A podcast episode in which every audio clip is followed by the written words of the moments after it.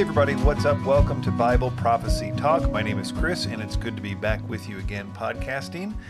All right, so this is part of the series of me going back over and trying to figure out what the seven headed, ten horned beast is in the book of Revelation and how that makes sense of, of the book of Daniel. Really, it's kind of a comprehensive look at um, what the symbolism really means because, as I've explained in the previous parts, there's kind of problems with most of the views out there, um, including my view, my previous view. And so, what I am doing is kind of going back over all the relevant sections and sort of just checking my facts and learning more in this podcast, I'm going to be going over Daniel 2, which is in many ways where I think it kind of all begins. It's kind of a base level thing that you got to figure out what to do with Daniel 2. I did that and I found a lot of things I hadn't seen before and kind of have a different take on it. But I will say I haven't really gotten any further in the overarching idea what the point I guess is that I'm expecting to happen is that as I get the little pieces that I missed on the first pass, when maybe um, I and many other people who do this, you know, sort of minimize the things that they don't like and maximize the things that they do. If I go back over all of it with no agenda uh, in mind, then perhaps I can, as I go through the process of, of studying each chapter again, something will kind of click at some point. So that's the goal here. And I'm going over Daniel 2. And Daniel 2 is a chapter in which Nebuchadnezzar, the king of Babylon, had a dream. Uh, his professional development program was that the uh, the wise men in Babylon had to not had to tell him the dream and then interpret it, and nobody could do it except Daniel says, "Hey, don't kill everybody. I think I can do this." They have a prayer meeting, and he interprets the dream. The dream is of a multi-metalled statue, gold, silver, bronze, iron, and then iron mixed with clay. And uh, the interpretation is that it is different kingdoms. The first, the head of gold being Babylon, although the other kingdoms are not yet named because they're effectively prophecies at the time that Daniel wrote this. They are, we know, um, the silver would be Medo Persia, the bronze uh, would be Greece, the silver legs would be Rome, and the feet and toes of iron and clay um, are probably, we're going to discuss this a little bit, a, a latter stage of the Roman Empire, although uh, there are different views as to what that exactly means, which we're going to be talking about. So that's the basics. Now, traditionally, many people have seen Daniel 2 as the same basic thing as Daniel 7. In other words, Daniel 7, in which Daniel this time has a dream. This has nothing to do with Nebuchadnezzar this time. Daniel has a dream of four beasts coming out of the sea. Uh, one like a lion uh, with wings, it's made to stand on its feet and its wings are plucked off. One like a bear that's raised up on one side, has three ribs in its mouth, and one like a leopard with four heads, swiftly across the land, etc. And then a, a diverse beast with iron teeth and ten horns on its head and all the rest of it is basically a retelling of Daniel 2. That is to say, the first beast is Babylon, second is Medo Persia, third is Greece, and the fourth is Rome with a revived Roman Empire aspect. In that case, the, the ten horns on the head. So basically, it's just the exact same thing, but a different way to say it. I have taken the position in the past in my commentary on Daniel and in other places that that is not a great way to look at it. And I go through some of the reasons, and we're going to be talking about that probably more as we get into Daniel 7. Um, but for the sake of argument, I have basically said, okay, that could be true. Um, and I think there are some good reasons to think it might be true. And I, I, in one sense, I'm leaning that way. In fact, before today, I thought, I was going to be a lot stronger towards that view than I was. But after reviewing a few more things in Daniel 2, I just, I'm still kind of just waffling and primarily think that Daniel 2 is its own kind of encapsulated thing. I'm not going to say they're not related. uh, or that you're not supposed to infer or to understand them as, as connected in some ways, but in the same way as kind of like Daniel 8 with the ram and the goat, it's primarily uh, fulfilled in the past. That is to say, the feet and toes uh, of Rome is not a revived end times thing, but rather it's describing the latter portion of the end of the Roman Empire. In other words, Daniel 2 is effectively and primarily a prophecy about the beginning of the kingdom of God. That is to say, when Jesus sets it up in the first century. Uh, that's why the rock is described, which is clearly described as a kingdom. The rock that, that destroys the statue is said to be set up at that point. That's why the rock says it uh, starts small and grows big, which is the same as the parables of the kingdom of God, in which multiple times are described as starting small and growing big, like the leaven, that little leaven, the whole lump, or like the mustard seed, in which starts small but grows big, which is another parable of the kingdom of God to describe that small but growing big nature of it. The strength of that view is just this unbelievably accurate way it was fulfilled in the end of the Roman Empire. It's this, it's so good, it's so perfect that I have a really hard time deviating from that view. I know a lot of people don't like it um, because they feel, and, and, people like, you know, in the debate with Joel Richardson and other people have said, oh, this is a very preterist view of Chris. You know, that's a way to sort of uh, downplay you know, that. And of course, preterism believes everything was fulfilled in the past. They'll never say there's no future fulfillment of anything. You know, they'll say, did a man ever sit in the temple declare himself to be God? And they'll say, you know, and us futurists will say, no, that hasn't happened. That's obviously a prophecy of the future. We're preterists because it's part of their thing will have to try to make it fulfilled in the past. So they'll say, uh, uh, well, yeah, kind of in a sense that the Romans had a flag that maybe probably could have gotten into the uh, Holy of Holies in 70 AD. And so, yeah, it was fulfilled in the past. So by me saying, well, Daniel 2 doesn't have much to do with the future anyway, um, they'll say, oh, this is preterist uh, and all that stuff. But it should be noted that it makes no difference to a futurist perspective. That is my view on Daniel 2. Daniel, I believe Daniel 7, Daniel 11, and 12 are future. So you get the full futurist perspective, even if Daniel 2 is just about a prophecy of the Messiah. It's kind of like the same thing in Daniel 8. If Daniel 8, as I think at this point, although I haven't studied it yet, is which is the the prophecy about the ram and the goat, which is specifically said to be about uh, Greece and Medo-Persia, and then out of that comes Antiochus Epiphanes and maybe the Antichrist. Uh, and at least in that one, it's got more option for it to be the Antichrist. But it is also very clear that it's almost primarily, if not exclusively, a prophecy of Antiochus Epiphanes. You can take Daniel 2 and Daniel 8 out of the equation, and, and I'm still as futurist as can be with Daniel 7 and Daniel 11 and Daniel 12, where it's virtually obvious that we're talking about a future end times fulfillment with the Antichrist. I think that Daniel as a whole needs to be understood in that way. I think there's a lot happening in Daniel where there are these prophecies that needed to be prophesied about the Roman Empire, which was in the complete distant future at the time that he wrote it, uh, as well as Antiochus Epiphanes and the Greek Empire, which was in the distant future. They were all important things that needed to be discussed, and though there are degrees in which they apply to the Antichrist, and I think some of them if you demand that they are in times because that's what is relevant to us now, then it's causing problems. So I think that's what's happening in Daniel 2. In any case, so what I'm going to do in this podcast is I'm first going to go over some of the reasons that I feel strongly that the interpretation that Daniel 2 is mostly about the end of the Roman Empire and the, and the empires that lead up to it, of course, but mostly about the end of the Roman Empire and not a prophecy of a future revived version of it uh, why I think that that interpretation is really hard to overturn. And then I also, the second half of the podcast, I want to talk about some of the the reasons why, some of the problems that that view has, especially with regard to Daniel 2.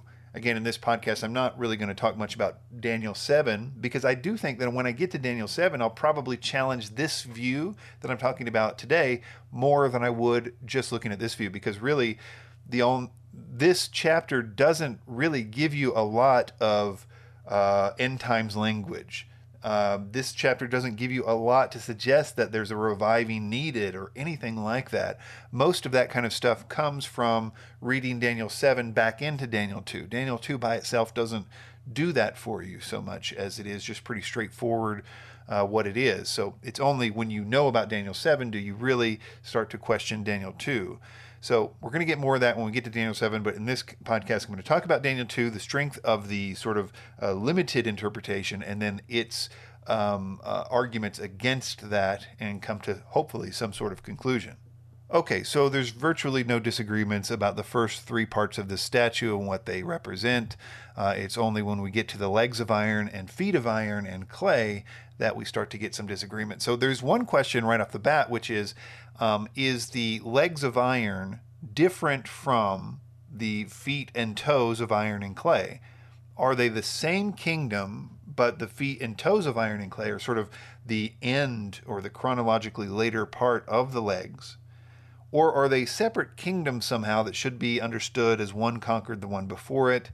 And I think the answer to that is yes, they are uh, both. And that actually, the grammar sort of suggests that it's both.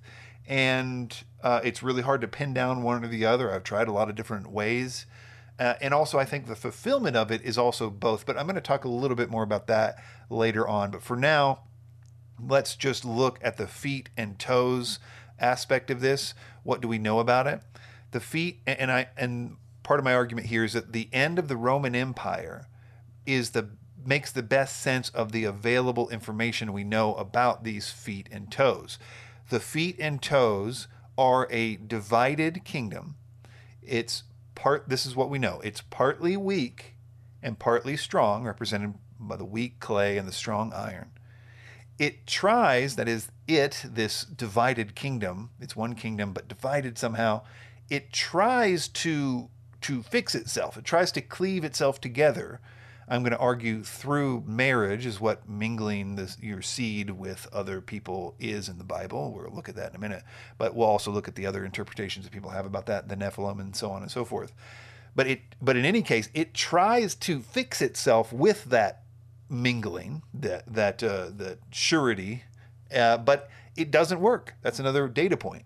This mingling does not work, and instead, it is defeated. Instead of mingling and fixing its divided nature, it is instead defeated. But that defeat is not like the other uh, metals in the statue in which they were defeated by the one that preceded it. This one is different because it wasn't defeated with human hands uh, i.e., another earthly kingdom, but instead it was defeated by the kingdom of God. And it's really important to understand, and it's very obvious to anybody that wants to look. The kingdom of God, the rock in this, which is represented by the rock, is not uh, specifically Jesus or anything like that. It is a kingdom. It's yet another kingdom. It's God's kingdom. It is the kingdom of God that defeats this by striking in the days of those kings the feet and the toes, and then it grows into a great mountain. Okay, so let's look at it piece by piece to again to show that I think this is a really good uh, prophecy. And I also want to say that at this point, I'm going to start getting into a lot of things that happened in history. In 285, Diocletian, blah, blah, blah. And then this happened and that happened. And Nepo did this and the other king did this. And generally speaking, I don't like Bible interpretations that have to get into the weeds in terms of uh, history of any kind. And part of the reason is just my preference to always interpret the Bible with the Bible. And usually that's um, something you can do. But it's not always something that you can do, especially in a situation like this where it's sort of demanding, it, it, it's calling upon some very specific uh, historical happenings. Daniel is like that, especially when you get to like Daniel uh, 10 and 11. You're talking about some very minute events that are happening is you know eh, that you have to know history in order to sort of confirm your facts. So it does get into that. I don't like it when it does but i do feel a little bit on solid ground that we're talking about the roman empire because the roman empire is so documented about just about everything about it. It's just been a part of the world knowledge for so long. We have so many records about it that it's not one of those things that my interpretation is different than this guy's interpretation or that we don't have specific information about it. So, the question first off is the end of the Roman Empire, could it be considered divided? And the answer is, of course. Rome, as you know, kind of had several stages. It started off as a uh, republic. Um, then around Julius Caesar, well, right at Julius Caesar and Augustus following, it became the empire, right, where it was just this very strong empire that existed for a long, long time. Uh, and then at some point, that singular empire, just ruled by an iron fist, by the single emperor, all of a sudden it got divided. And this division is incredibly well known. The East and West empires started in 285 with Diocletian. He split the empire into four parts, which were called the Tetrarchy. But that didn't last very long at all. It was briefly united again under Constantine, but it quickly split again after his death into three divisions was total chaos, everyone claiming to be emperor for a few years. Eventually, when all the dust settled, there were only two divisions of Rome the eastern half and the western half, and that's how it would stay until Rome fizzled out of existence. Rome would never again rise to the prominence it, what ha- it's once had at this point, and I'm reading from my commentary on this section, and it will grow uh, it will grow less and less powerful until it's a shadow of its former self, constantly sacked by invading barbarians, penniless and powerless. The exact date of Rome's fall varies because of the death by a thousand cuts nature of its decline, but most historians put its fall at about 480 AD, a mere 100 years after the division of the East and West empires solidified. So, this concept of divided, and I try to, to really narrow down this biblical term divided. Does that definitely mean, you know, divided into two? Is it a technical division, or can it mean divided into multiple parts as sometimes we use the word divided. It, doesn't always mean two it can mean many. And it didn't seem obvious from the text it seemed like it could be used both ways. Probably your best bet would say to divide into two but there were some suggestions that it could be multiple divisions. Uh, in any case uh, they both work in this case. So we definitely know that the end of the roman empire was divided. Another data point uh, is the end of the Roman Empire partly strong and partly fragile. And this is important because the text actually makes this two distinct points. As you saw the feet and the toes, uh, it shall be divided. As you saw the feet and the toes, one shall be strong and one shall be fragile. So it's not it's it's two big data points in Daniel about the description of the end of this uh, kingdom, or the feet and toes, however you want to look at it, the divided kingdom, and it it wasn't just that they were divided and they were both strong. No, one has to be strong and one has to be pretty fragile and that is unquestionably historically understood to be the case. The eastern half of this uh, coalition was incredibly strong. The western half, you know, centered in what used to be the strong part. Rome, of course, used to be where it all centered, but Rome had since become basically a wasteland, constantly sacked by people, very difficult to rule because of that. Uh, they even moved the capital to Ravenna in 402 because it was so dangerous. The, the West didn't have any money. They couldn't hire soldiers. They were just, it, it was so bad.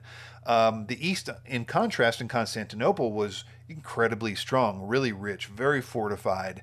Um, they could pay off people. They could they could hire troops and stuff like that. Eventually, the end of the Roman Empire, really, as we're going to see, is is the eastern half sort of taking control and like literally setting up kings of the Western Empire.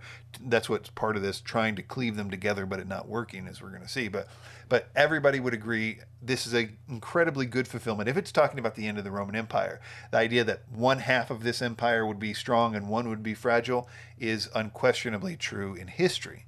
Another data point that I feel is best interpreted as the end of the Roman Empire and not the uh, end of the Antichrist Empire, at least what we know of the Antichrist Empire, is that it tries to fix itself. It tries to fix its divided, weak nature by, as the uh, ESV puts it, so that they will mix one another in marriage. Now, but they will not hold together. That's what the ESV says. The NET says, and as you saw the iron mixed with wet clay, so people will be mixed with one another without adhering to one another, just as iron does not mix with uh, clay. Or it's more really the King James and the New King James, they have it that has this sort of Nephilim context that we're going to look at later. But as you saw the iron mixed with ceramic clay, they will mingle with the seed of men, but they will not adhere to one another, just as iron does not mix with clay. But what I mainly want to take from this right now is that this divided kingdom tries to fix itself by this mingling. Um, and I think, and you can see this in other uh, people that should know, people like Mike Heiser and stuff, who is no no he obviously believes in the Nephilim, but he doesn't think this verse is talking about the Nephilim, and for good reasons. The the this term, if you look up the term, it's in Aramaic in this section, but Aramaic words have direct Hebrew correspondence, which you can do a word study on. The, the, the idea of this mingling is the word Arab or Arab. It's basically the same word in Hebrew and, and Aramaic. And it means to pledge for surety, it means to be mingled with marriage. It's used that way all throughout the Bible. Um, Ezra 9 2 is a good example. Um, they have taken their daughters for themselves. It's talking about the Hebrew people intermarrying with the Gentiles as they were not supposed to do. It says they have taken their, for their daughters for themselves and for their sons, so that the holy seed have mingled themselves with the people of those lands. Yet the hands of the princes and rulers and the chiefs and trespasses. So the seeds mingling themselves with other people uh, is a, and it's used that way in other places. It's obviously marriage and, and, mingling there uh, uh, in that sense, because the word mingling is also also used of pledging surety for something. So um, it, it's actually used that way probably the majority of the times in which you pledge your surety of something. Anyway, it, it's another thing that we'll look at later. But the bottom line is that there's a reason why the ESV and, and others translate this as they tried to make these marriages to fix this problem, but it didn't work. Um, and that is an unambiguous again fulfillment in Rome. And as I say in the commentary, it would be one thing if I, you know, had to go searching for some obscure political marriages to try to fix this issue, but these are just blatant, exact fulfillments of this. This divided weak kingdom trying desperately, recognizing its problem because it's divided, because it's weak, it needed to fix itself. And the, the solution it comes up with is multiple political marriages, which don't work out because people are killed, all kinds of stuff happens. Uh, anyway, let me just read from my commentary on that point. The first, speaking of political marriages, was in 467, only about nine years before the last Roman emperor. This is a time when the Vandals were uh, posing a major threat to Rome, and while Leo, who was reigning strongly in the east, there had not been an emperor in the West for years because a man named Ricimer, who had been ruling behind the scenes by manipulating puppet emperors for many years, had not appointed another puppet emperor and was hoping that no one would care, that people would just accept him as the default emperor. All that became a problem the, when the Eastern Empire was threatened by the Vandals again and imminent war was, was ready. So Leo in the East decided to just choose an emperor for the West. He chose a guy named Anthemius uh, and sent him to the West with a big army so that Ricimer would just have to get with a new program the marriage connection is that the emperor of the east, Leo, gave his daughter Leonida to Anthemius, the son of Marcian, to legitimize the reign of this new appointee to the west, essentially saying, okay, east and west, we're now one big family now. Uh, we are one family, the east and west. We have united, so let's go fight the Vandals, or we're all going to be in big trouble.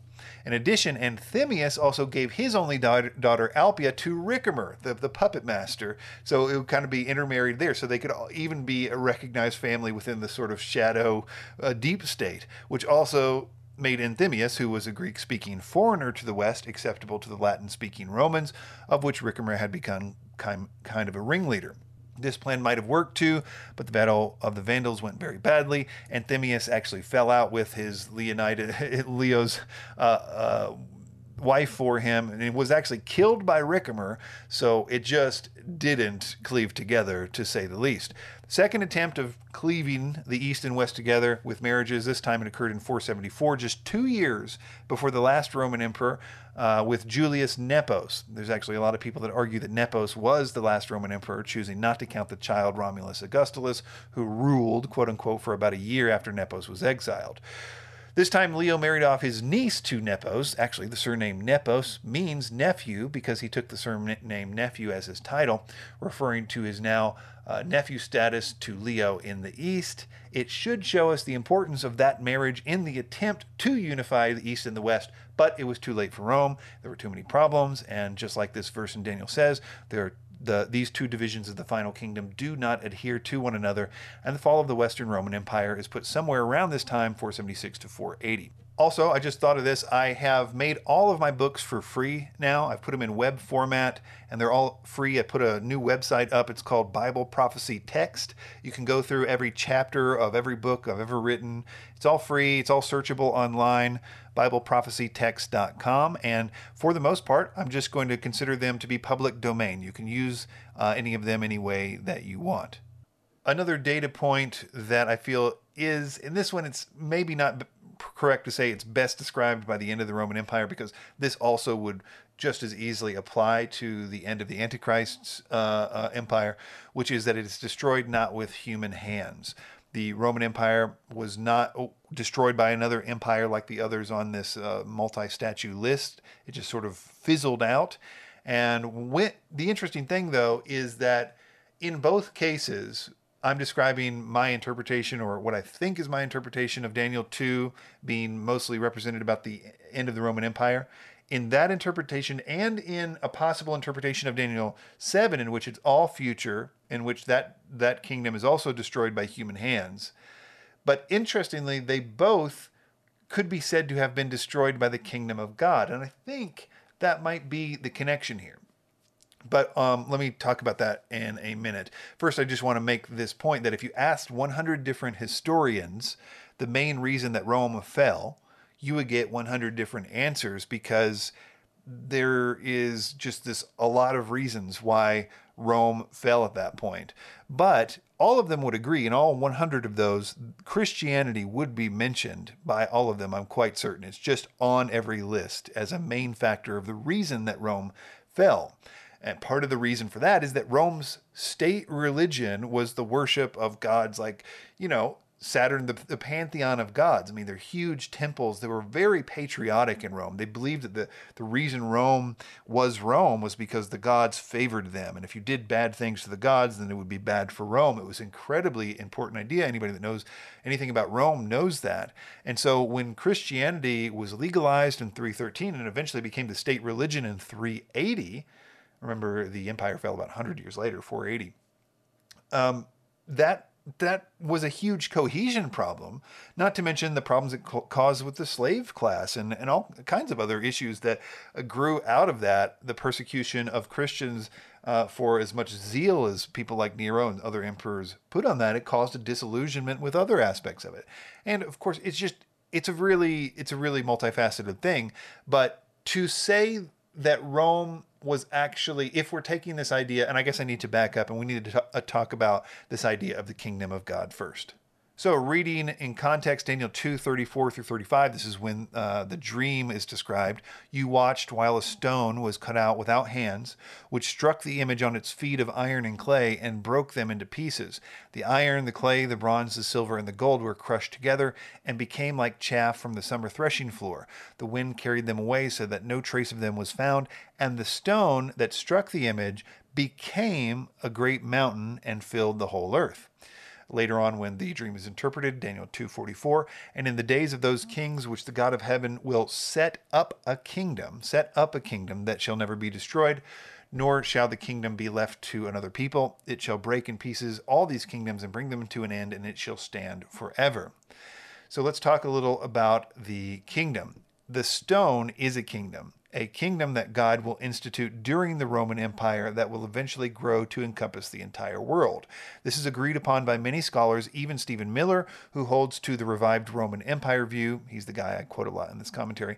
There are some that would say that this has to be speaking of Jesus because Ephesians 2:20 which says he is the cornerstone, but that would offend the explicit teaching in this verse that this rock is a kingdom in the same way that the others were a kingdom. This rock is representative of what is known all throughout the Bible as the kingdom of God. And I will show you a few verses to demonstrate two points. Number one, that Jesus Christ begins the kingdom of God in his day during the Roman Empire. And number two, that the kingdom of God is supposed to start small and then grow large, typified by starting with the apostles and spreading to all those who will ever be saved. Number one, that Jesus Christ begins the kingdom of God in his day, Mark 1:15, and saying the time is fulfilled and the kingdom of God is at hand. Repent and believe in the gospel. Matthew 12, 28. But, I, but if I cast out demons by the Spirit of God, surely the kingdom of God has come upon you. Luke 17, 20 through 21. Now, at one point, the Pharisees asked Jesus when the kingdom of God was coming. So he answered, The kingdom of God is not coming with signs to be observed, nor will they say, Look, here it is, or there. For indeed, the kingdom of God is in your midst there does seem to be a present and future sense of the kingdom of God in the sense that the ultimate fulfillment of the kingdom of God is not here or in this world, but rather in the future.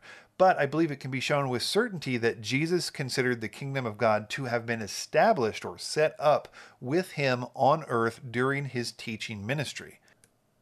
The second point that I think is important because it helps to explain this idea of this rock that struck the statue uh, being a rock, but then growing into a great mountain and filling the earth, this sort of two stage aspect of the rock, the kingdom in the Daniel passage, seems to correspond with the parables in, uh, for example, Matthew 13, 31 through 33 about the kingdom of God. Another parable he put forth to them, saying, The kingdom of heaven is like a mustard seed, which a man took and sowed in his field, which indeed is the least of all the seeds, but when it is grown, it's greater than the herbs and becomes a tree, so that the birds of the air come and nest in its branches. Another parable he spoke to them The kingdom of heaven is like leaven, which a woman took and hid in three measures of meal, till it was all leavened. These two parables are describing the small and then growing large aspect of the kingdom of God. So, this is, in a sense, a prophecy for all the ancient peoples as to the general time that the Messiah would come. That is, the kingdom of God would be established sometime during the Roman Empire.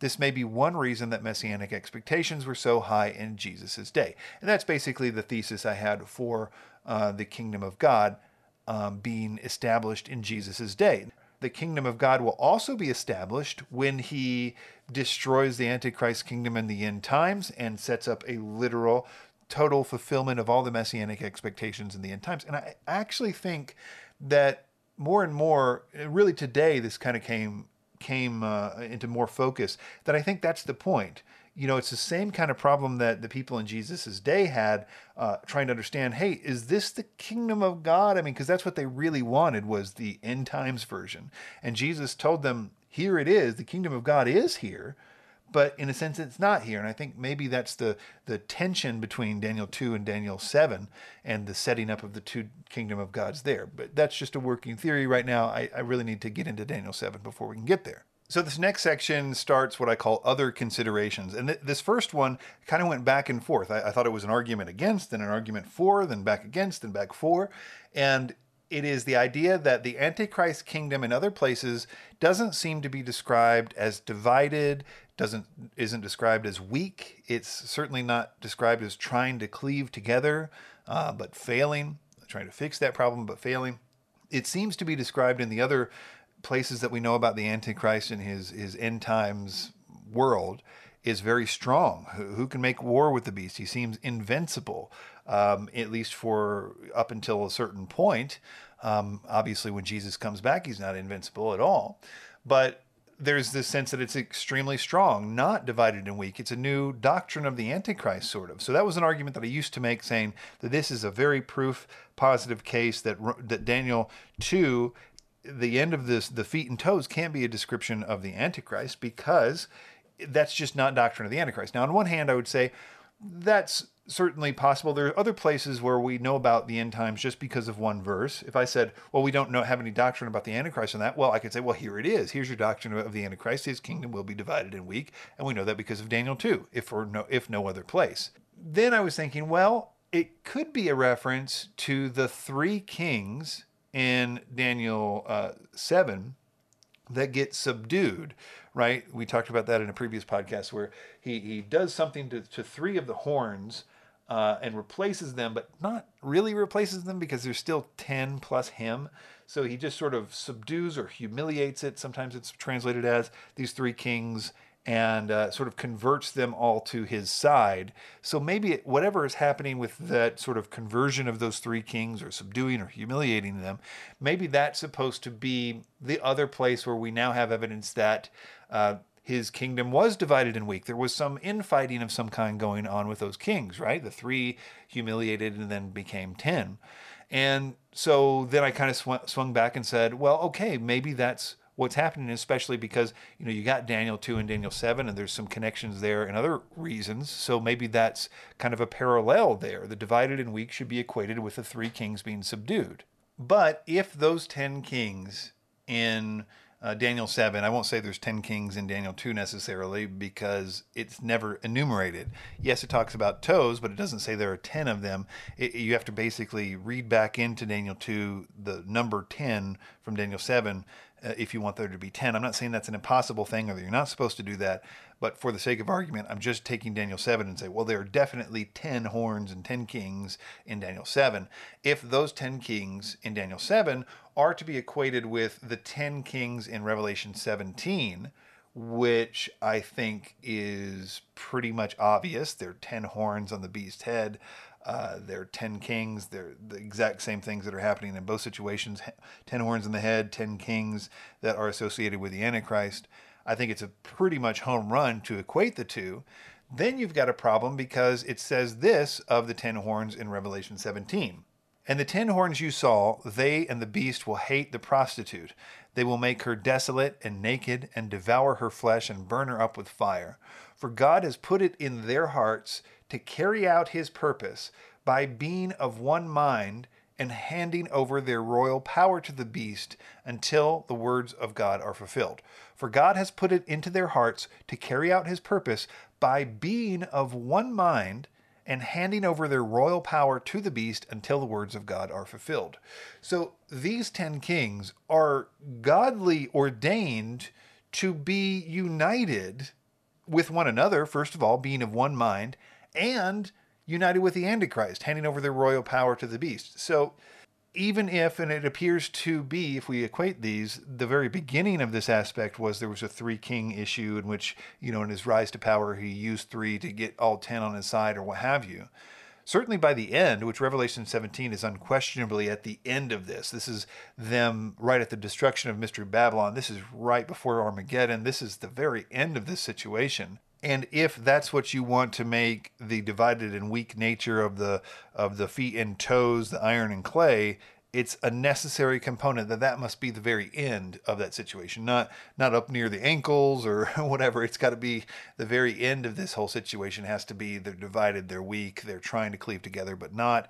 And that's taking obviously the cleaving together but not working has no nothing I can think of. I mean, you just basically have to infer that maybe something will happen in the end times that we don't know about. It's not described in any other place, uh, in which these ten kings try to cleave together, but it doesn't work.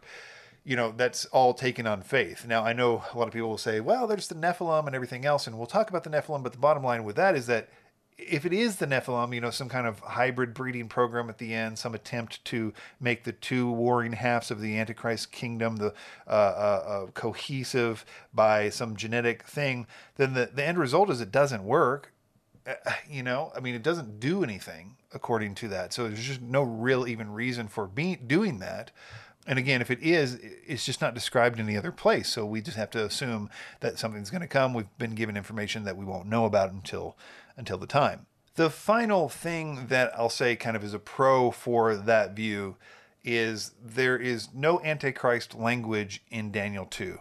And this is significant for Daniel because Daniel, and in my commentary on Daniel, I actually put on the cover the seven headed ten horned beast because Daniel almost seemed uniquely obsessed, is maybe not the right word, but I mean, he talks about the Antichrist and, and creates this sort of consistent language around the Antichrist.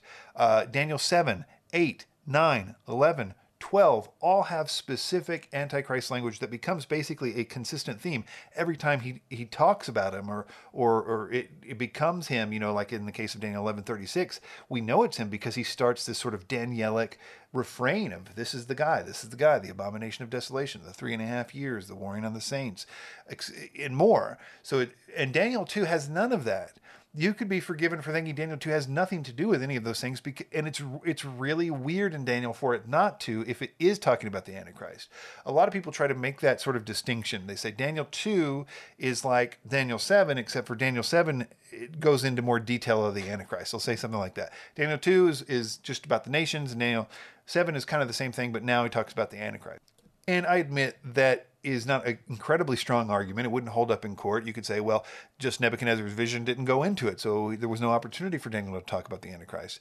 And I suppose, again, that's all possible. It just is strange that that that almost the entire majority of Daniel's visions had to do with the Antichrist in some way or another. Even when they didn't necessarily, they weren't exactly about him. They became about him. It was like it forced it. Like Daniel 8 is a good example, or Daniel 11.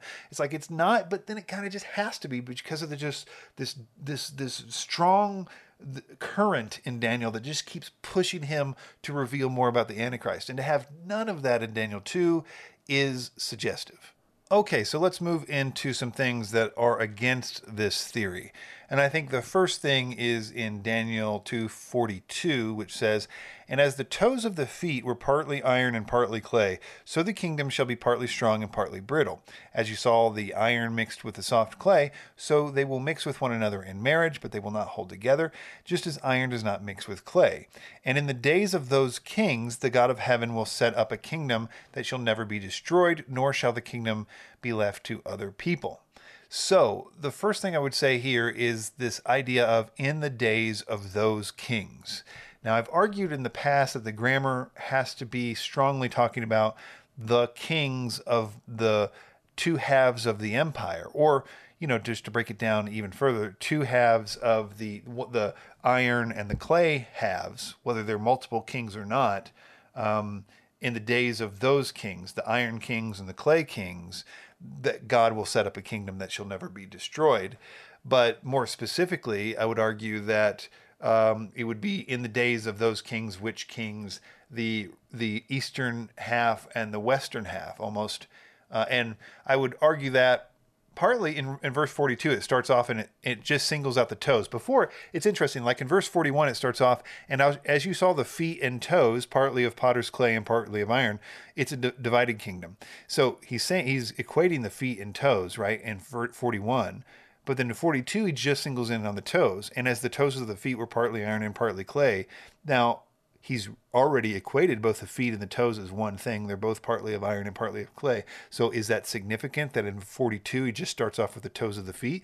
And if so, can we say that in addition to the in the days of those kings, meaning the clay kings and the iron kings, are we talking specifically about the toe kings? Is there a distinction to be made there?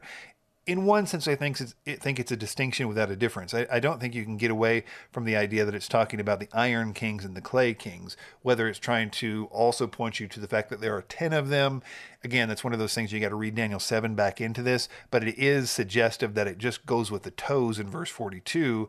And if if that is significant, then there you at least have good solid ground for reading Daniel 7 back into Daniel 2 and saying, well, there's 10 toes and there's 10 of these, even though nobody did that with the, the arms and said, hey, well, arms have 10 fingers or whatever. Um, but my point here is that it says, in the days of those kings, and I'm going to read just what I have on this.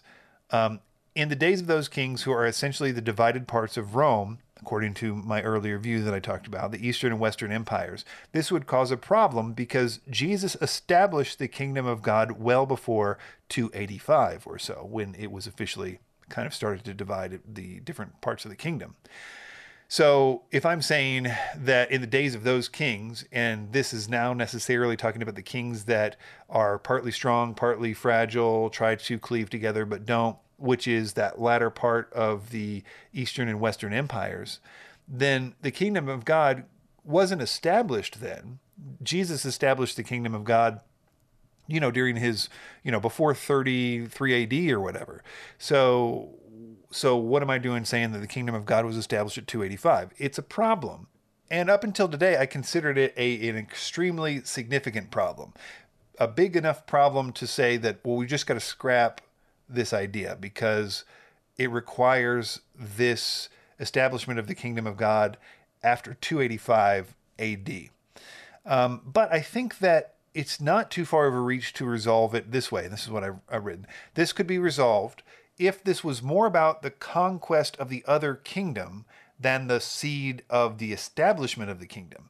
In other words, yes, the mustard seed was planted in Jesus' day, but since this section is all about the rise and fall of kingdoms, it's an important distinction to actually destroy the Roman Empire first before you can officially call the other kingdom established. And so, if you take the idea that it w- really was the seed that Jesus started in his day, that, you know, it's still growing, it's going to grow into a mountain and it's growing more every single day, but the growth that it had made by 285 literally crushed it, you know, destroyed that kingdom uh, of, of Rome. Well, are you saying, Chris, that there were no other kingdoms set up after Rome?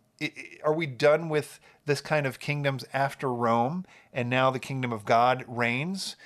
And, you know, on one hand, no, of course not. We got the British Empire and the Islamic Empire, we can name all kinds of empires that have existed uh, after after uh, the kingdom of God was established and Rome fell.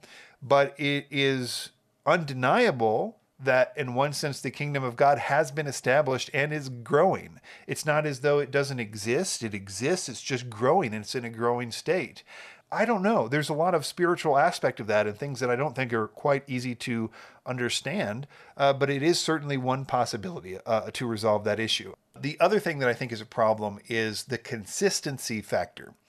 So, one argument in favor of the traditional view that Daniel 2 and 7 are the same but different retellings, but with the Antichrist uh, more talked about in Daniel 7, is that the language about the establishment of the kingdom of God comes after the fourth kingdom is presented in both passages. So in Daniel 2 and Daniel 7, an interlude or, or is is described in which a part of these visions is nations or kingdoms or what have you, uh, or kings in the world, um, and that's contrasted by the setting up of the kingdom of God. So you you we certainly know that they are parallel in one sense. They're talking about kingdoms then supplanted by the kingdom of God which reigns forever. So I mean, right there is a big problem for saying, well, they're not exactly the same. Daniel 2 has, you know, Kingdom 1, Kingdom 2, Kingdom 3, Kingdom 4, Kingdom of God. Daniel 7 has Kingdom 1, Kingdom 2, Kingdom 3, Kingdom 4, Kingdom of God. So you pretty much have to agree that there's some kind of parallel there. Um, I think it should be tempered with the idea that it doesn't always work like that. Daniel 8 essentially says kingdom 1, kingdom 2, kingdom 3, kingdom of God. It just completely skips kingdom 4 altogether. Um, unless you know Daniel 8 is mainly about Antiochus and uh, you know not necessarily about the antichrist. Also, I think that it's difficult because Daniel 8 doesn't have as explicit kingdom of God language, except for that little horn there is destroyed without human hands, the exact same language spoken of the kingdom of God rock that destroys the Antichrist and the others. So, or at least in Daniel 7, and, and to uh, some extent, if you want to infer the Antichrist in Daniel 2, then yeah, then you have the kingdom of God there, except it just skips 4 altogether. So it's really, really difficult uh, to to understand. And I don't think that it's any help, but it is, I believe, something that has to be factored in at the end of this. Whatever I say, conclude, if I conclude anything about Daniel 2 and Daniel 7, I will have to make sense of the fact that they both have the kingdom of God established at the end of the fourth or last uh, uh, item. And I will say that when we get to Daniel 7, I have more sympathy for the sort of traditional view that they're similar because, well, at least that Daniel 7 is more chronological than it is contemporaneous because I'm starting to see more possibilities for what the bear might be or these kinds of things that are more traditional in nature. I didn't see any scriptural evidence to back it up, but I think uh, I'm starting to maybe, because of Daniel 8, maybe understand a little bit more about how it's using those symbols. But that's just a guess. I haven't really even looked at Daniel 8 or Daniel 7 in depth with this new uh, concept in mind. So it could be like today where I just change my mind completely once I actually do dig into everything nevertheless, let's move on to the next thing, which is just briefly hitting some of the other views about this. And I wanted to briefly talk about the Nephilim view and the Islamic Antichrist view of Daniel 2. In my book, and again, I've just made my books all free online, BibleProphecyText.com. You can go there, you can look at the uh, Islamic Antichrist debunked section. I think this is actually chapter one, in which I talk about Joel Richard's Joel Richardson's theory of, of Daniel 2. But basically, he zeroes in on Daniel 2:40, which has this phrase "crush all the others" in some translations. It says, "And the fourth kingdom shall be as strong as iron, insomuch as iron breaks in pieces and shatters everything, and like iron that crushes, that kingdom will break in pieces and crush all the others." First of all, uh, he believes that the crushing all the others is a reference to a kingdom being able to claim that it is holding all the lands that the previous empires held in history. Like 100% of the lands are now held by this final empire. Therefore, in that sense, it has crushed them. So that's it's a geographical sort of uh, argument, I guess you could say. He makes the case that Rome can't be the fourth kingdom because even at its largest point, it didn't hold all the lands, 100% of the lands that, that the, for example, the Babylonian or Medo-Persian Empire had held. So we have to go find another empire, and he says that empire is the Islamic Empire. All right, so as far as the Islamic Empire view, I'm mostly going to direct you to the new website I mentioned, BibleProphecyText.com, in which all of my books are now for free. You can just click on the Islamic Antichrist version. Chapter one is all about this section in Daniel 2, his uh, theory about Daniel 2 is refuted point by point, all the grammar, all the other arguments, and things like that. But I wanted to talk about another one that I just thought of today that I didn't think of, obviously, when I was writing the book. And that is that since his argument is that we have to skip Rome after Greece, it can't be Rome after Greece, despite all the logical reasons you would want Rome to be after Greece. It can't be because Rome, in his view, this is all about how much land they had acquired, and they have to acquire 100% of all the land. Uh, so, since Rome didn't, for example, ever control Persia or basically modern day Iran, it was just too far east for Rome to get to. So, they never controlled that. So, it can't be Rome. We have to go to his his one, the Islamic Empire, which did, for example, control Persia. But the problem is, is that even by that own logic, he has to have the Islamic Empire, not the future revived Islamic Empire, and he would admit this. He has to have the, the, the, the, historical Islamic Empire, 1300 years long. He has to have that control all those lands. But even in his own logic, it didn't even come close to that. For example, uh, Alexander's empire obviously controlled Greece, where he came from, and the vast majority of Asia Minor, you know, Thrace and Lydia and all that stuff, which was all controlled by the Byzantine Empire, never controlled by the Islamic Empire. The Islamic Empire, nobody would argue controlled Greece or, or the, as I say, the entire western portion of, of Asia, Asia Minor. A very important part, I mean, basically the entire northern part of the Mediterranean, arguably the very thing that you need to control, according to Daniel 7, when they came out of the Great Sea, the Islamic Empire never did. So, literally, his main argument, if not his only argument, for why it has to be the Islamic Empire and not Rome isn't even true in his own logic. His Islamic Empire did not control all these lands, and probably the most significant portion of the land that's needed to control, it didn't even control. So, anyway, as I say, check the rest of the book. I've also put out the audio podcast of that book, which is on this feed if you want to learn more about that. Uh, but that's just something else I thought about today. As far as the Nephilim interpretation, it really kind of comes down to the sort of spookiness of the King James. They will mingle their seed with the seed of men, but they will not cleave together, even as iron doesn't mix with clay. And so the idea, and you know, I used to listen to Chuck Missler, and he would say, well, if they're going to mingle with the seed of men, they have to be something other than the seed of men. And that's not necessarily the case. Um, I think it is, I, I will say that obviously mingling one's seed if we just take that part alone, mingling one seed, we can be absolutely sure that the, the ESV isn't or the NET or the others aren't out of out of nowhere saying that this is about marriage because that's what that means in other places. Mingling one seed means to intermarry basically with a, a, the assumption of having kids basically but that's the way it's used in uh, the biblical marriage is you know if you're mingling you're mingling in marriage so that's the way it's used in in the bible ezra 9 2 as we mentioned they've taken daughters for themselves and for the sons so the, the holy seed may have mingled themselves with the people of those lands it's talking about Jews intermarrying with uh, Gentiles, as it does in the Psalms as well. The same concept is used, them intermingling with Gentiles.